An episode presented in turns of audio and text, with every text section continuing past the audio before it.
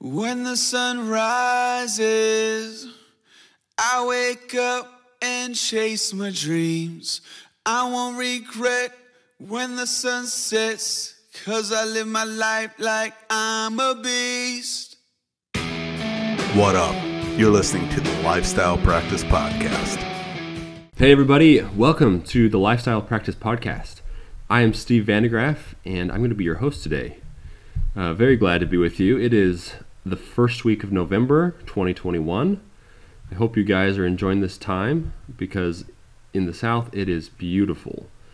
We are lucky um, to live a walk away from the Savannah River and a nearby lake, and so we've we've been trying to soak up the outdoors. Fall's my favorite time of the year. Uh, last week I got all my kids packed into the car and I took them camping. We did dinner, the fire and marshmallow thing, and then as it got dark, we went to set up the tent, only to realize I had left all the poles at home. So initially, I told my kids, tough luck. We're sleeping on the ground under the stars and we're going to enjoy it. And we literally lasted like five minutes before I just caved into all the whining and we packed back up and drove home. So we are not nearly as hardcore as I thought we were. But anyway, I hope you guys are getting out and uh, enjoying this time. Jumping into the podcast, I'm excited to talk to you about um, something I hope will be helpful to you in your guys' practices. We've mentioned this before, but if you want to collect more in your dental office, there's only a couple ways to do this. You can increase your fees, you can do more high value procedures, or you can do more dentistry, more of what you're already doing. I'd recommend trying to do all three, but it's likely with insurance you're more or less constrained on raising fees, and that largely leaves you to doing more dentistry. Lots of people don't want to hear that. They they want a magical wand that makes it so they don't have to put in any work or effort and suddenly your practice just becomes more profitable. But the truth is to produce more, you need to do more dentistry. So I wanted to give you some low-level nuts and bolt type tips on clinical efficiency to help you do this. Personally, I have a five chair practice. I'm in in network office. I do almost all bread and butter dentistry. I have, you know, very few large pros or implant cases. Despite this, I'm fortunate to be able to say that I have a high producing and profitable practice. To pull this off, you have to be efficient. Notice I said efficient, not fast. I'm not going to be talking about having blazing speed. I certainly don't consider myself as fast. Doing more dentistry is about being smart and deliberate. All right, first tip for you to help you be more efficient and do more dentistry. Focus on the beginning of the appointment. Be intentional about getting things started as soon as possible. Similar to how if you wake up a little earlier in the morning, those first few minutes make such a big difference to get your day off on the right foot. If you can start your productive appointments a few minutes earlier and get started a little sooner, you're setting yourself up for success. What do I mean by this? In most offices, in most offices, staff will seat the patient. They'll tell them that they'll notify the doctor that you're here. Then they go off and find you wherever you are and let you know that there's a patient waiting in the front op. You may be on your phone or reading something or doing this or that. And eventually you'll finish whatever you're doing and you'll and you'll go in there. After talking for a little while with the patient, you'll be ready to start. And then, oh wait, the front desk didn't review the patient's copay, so you have them come in and, and iron that out. You come back, you're ready to start, but oh, you need to get a PA. So you ask the assistant to get a PA. Then you come right back in. You get bite registration, you numb the patient, and then before you know it, it's like 20, 25 minutes have passed and you haven't done anything. It's it's almost time to check hygiene already. Compare that to the doc focused on nailing the first couple minutes of the appointment, focused on getting started. Your assistant brings the patient back a few minutes before the hour, if possible, and you're in the operatory already there waiting for them. It's all set up. They had finances worked out when treatment was presented at the last appointment, so you don't need to do anything there. After just a little chit chat, you're already getting them numb. In the couple minutes that the anesthesia is setting in, your assistant's getting the PA, doing the bite registration, selecting shade, whatever you need to do, and then you're off and rolling right at or maybe just a couple minutes past the hour first dentist is going to get behind in their day real quick. They'll be less productive during that appointment, and they're going to be stressed during the rest of the day as they will likely be trying to catch up. The second dentist is several steps ahead. The appointment is going to be productive. They'll be able to add additional treatment during that same appointment. For example, if they have something else planned or if they find something else in there, they're going to be able to check hygiene and start another operative appointment without running behind. Just like waking up early and having the first hour of the day be more valuable than any other hour later in the day, the first few minutes getting started is the most important part of appointment. Being early and nailing the first five minutes of the appointment will save you 15 to 20 minutes towards the end of the appointment. So don't piddle around, don't drag your feet, just get started. It's the first and most important step. The next point for efficiency in doing more dentistry is related to this one, and it is local anesthetic. Do what Rick Kushner calls bombs away anesthetic. This just means give the patient a lot of it. Don't spread a carpule across a few teeth. Don't hope you hit a block. Just go ahead and give extra right up front so patients are profoundly numb. Of course, this is, you know, a patient experience thing. It keeps them comfortable. We don't want them to feel anything. But I also think in my experience it's really important to efficiency. You can't be efficient if you're walking on eggshells wondering if a patient may feel something at any moment. We all know what a setback it is if you do a mandibular block, you know, wait for 5 minutes, come back in, and then find out the patient isn't numb at all, so you have to do it again and you have to leave and wait again. If I'm working on multiple lower teeth, or, or if I know I'm sectioning a gnarly molar or something, I'll often just do a double block right up front. The patient likes being super numb and not feeling anything, and I like being able to work unhindered. For upper teeth, if you give more right up front, you can actually start working often right away without having to leave and give them time to get numb. So remember that bombs away anesthesia. As I said in the earlier example, get the patient numb as soon as possible. It's the first box to check in your appointment. Then get your PA, your bite registration, your front desk stuff while your patient's getting numb.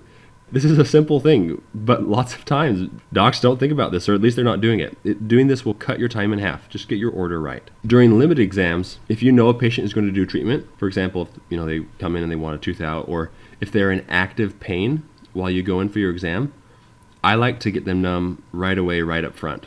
Say, hey, before we talk, is it alright if I go ahead and get you numb? It looks like you're really uncomfortable. That way, they can talk to you with a clear head rather than while suffering in pain, they're able to think straight. They like this because you're showing them, you know, you acknowledge that they're hurting and you want to help them. And they're also numb and ready to start as soon as the treatment plan is decided upon. So, anesthetic.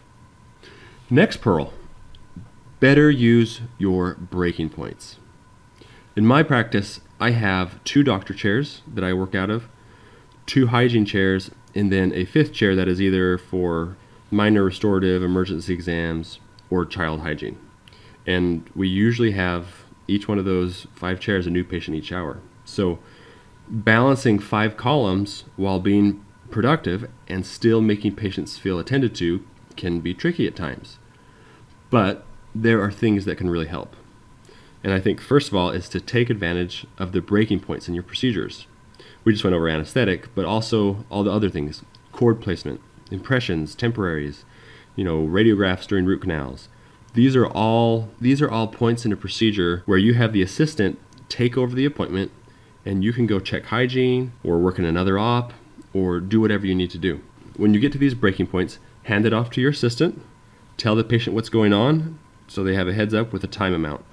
All right, Morgan's going to place a little medicine around your tooth to get it ready for our impression. It needs to set in there longer the better, but it's going to be at least 5 or 10 minutes before it's ready. Then this gives you time to go out and do what you need to do, make sure the patient's seated up, and then you check hygiene. When you do this, remember, there's no law that says you have to wait until a patient's cleaning is over for you to do your exam. Go in, interrupt your hygienist if you need to, do those exams at the time that's best for you. Use these pause moments and lean on your staff to help you touch multiple bases without losing out on doing as much dentistry as possible.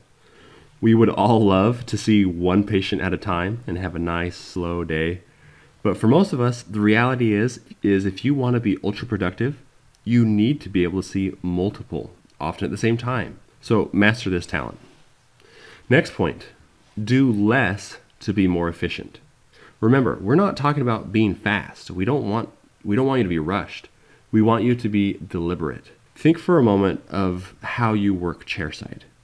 Imagine yourself how much are you moving around? Can you eliminate unnecessary movement? For example, your last appointment. How many times did you change your burr? How many times are you reaching for something rather than your assistant? How many times do you need your assistant to leave the operatory to get something? The less of all these things, the better. When was the last time you took a few minutes and rearranged where you keep the things in your operatory? Ask your assistant if she can reach everything you need from her spot sitting chairside. If not, have her move things around so she can. Try to limit repetitive movements. I remember I was doing a, an arch of extractions with an oral surgeon watching me, and you know I got going and I, I was switching elevators, and he came up and said, "You already picked that one up," and I thought, "Well, yeah, I'm going to be picking this up a lot. I'm doing a lot of teeth here," but no, he he challenged me to try to pick up each instrument once. So pick up the syringe once, get everything numb, scalpel and the periosteal elevator to get all the flaps made at once. Then you pick up the small elevator, work on every tooth, then switch to the large elevator, and then the forceps. Pick up each instrument one time. I think it's a good thing to do. Try to do the same in whatever procedures you're doing. For a crown prep, use your gross reduction burr first, and don't go back to it. Then use your fine shaping margin diamond, etc. Same for fillings. Do your cavity prep, get a clean DEJ with one burr, then pick up your slow speed, get all the decay out in one pass, so you pick it up one time. Same principles apply for any procedure, endo, surgery, or, or whatever it may be. Doing this will help you reduce extra movement, but even more so, you're more efficient because this way of doing it helps you approach your procedures in a systematic way.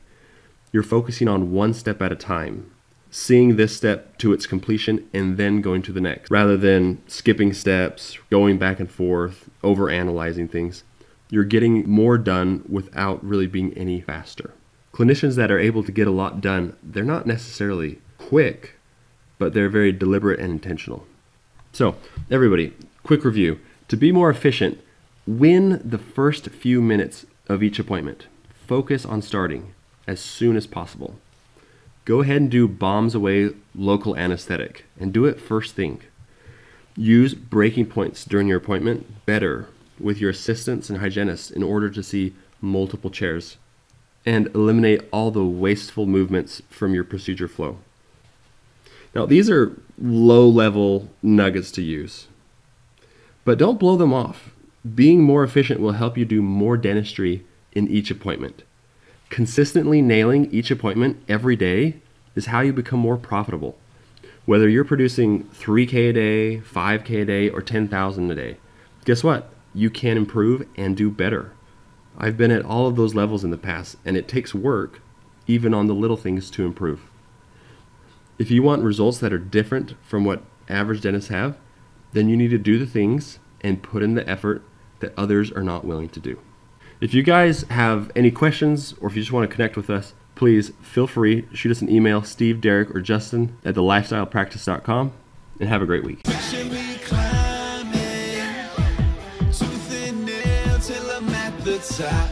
Jump without a net, never break a sweat, cause I live my life like it's all I got.